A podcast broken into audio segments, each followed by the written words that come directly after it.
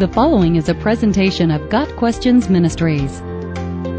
How can I learn not to take offense at little things?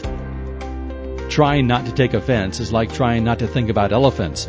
If someone says, don't think about elephants, we automatically think about them. If we focus on trying not to take offense, we will keep thinking about the offense. This principle applies to just about any sin a person can commit. When we focus on a behavior, even in an attempt to eliminate it, the result is more of that behavior. This is just how our minds work. Thankfully, there is another, better way to address this problem. People are lured and enticed into sin as a result of desire. Wanting is the beginning of sinning. Every sin or bad behavior begins with desire. Desire itself is not bad. There are many good desires. But the desires that lead to sin are wrong desires, the desires based in false perspectives and misplaced expectations about others and ourselves. To eliminate a bad behavior, we must first discover the desire behind it.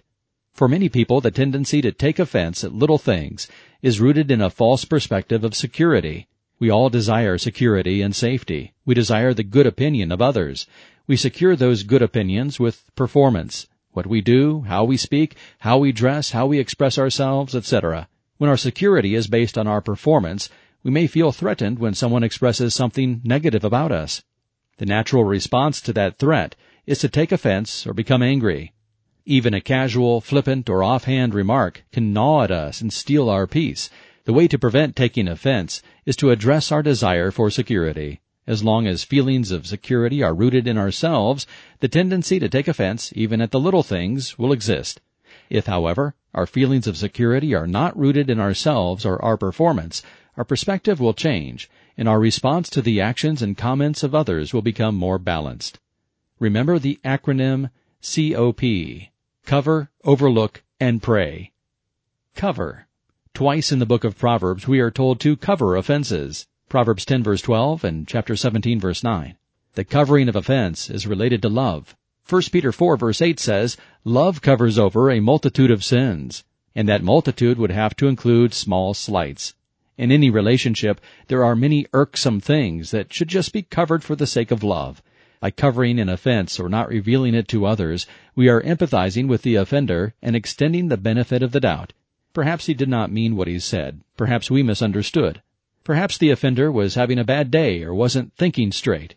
Covering the offense of another helps us too. Remember the elephant? When we focus on the needs of the person who offended us, we no longer think about how offended we feel. Overlook. A person's wisdom yields patience. It is to one's glory to overlook an offense. Proverbs 19 verse 11. Forgiveness is an honorable thing. When you cover an offense, you give grace and empathy to the offender. When you overlook an offense, you choose to give something valuable to yourself, the reminder that your security is not based on others' opinions of you, but on the security you have in Christ. Pray. Jesus told his disciples on multiple occasions that if they prayed for anything in his name or according to his will, they would have what they asked for. Do you believe that God wants you to be angry with others or forgiving of them? Do you believe that your security is in Him rather than in yourself? If you pray consistently, asking Him to help you not take offense, He will answer that prayer. If you ask Him to remind you of His secure and steadfast love, He will answer that prayer.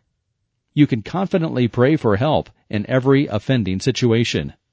In Bethany, as Jesus was reclining at a table, a woman entered the room with an alabaster jar of fine perfume. The woman broke the container and anointed Jesus' head with the fragrant ointment.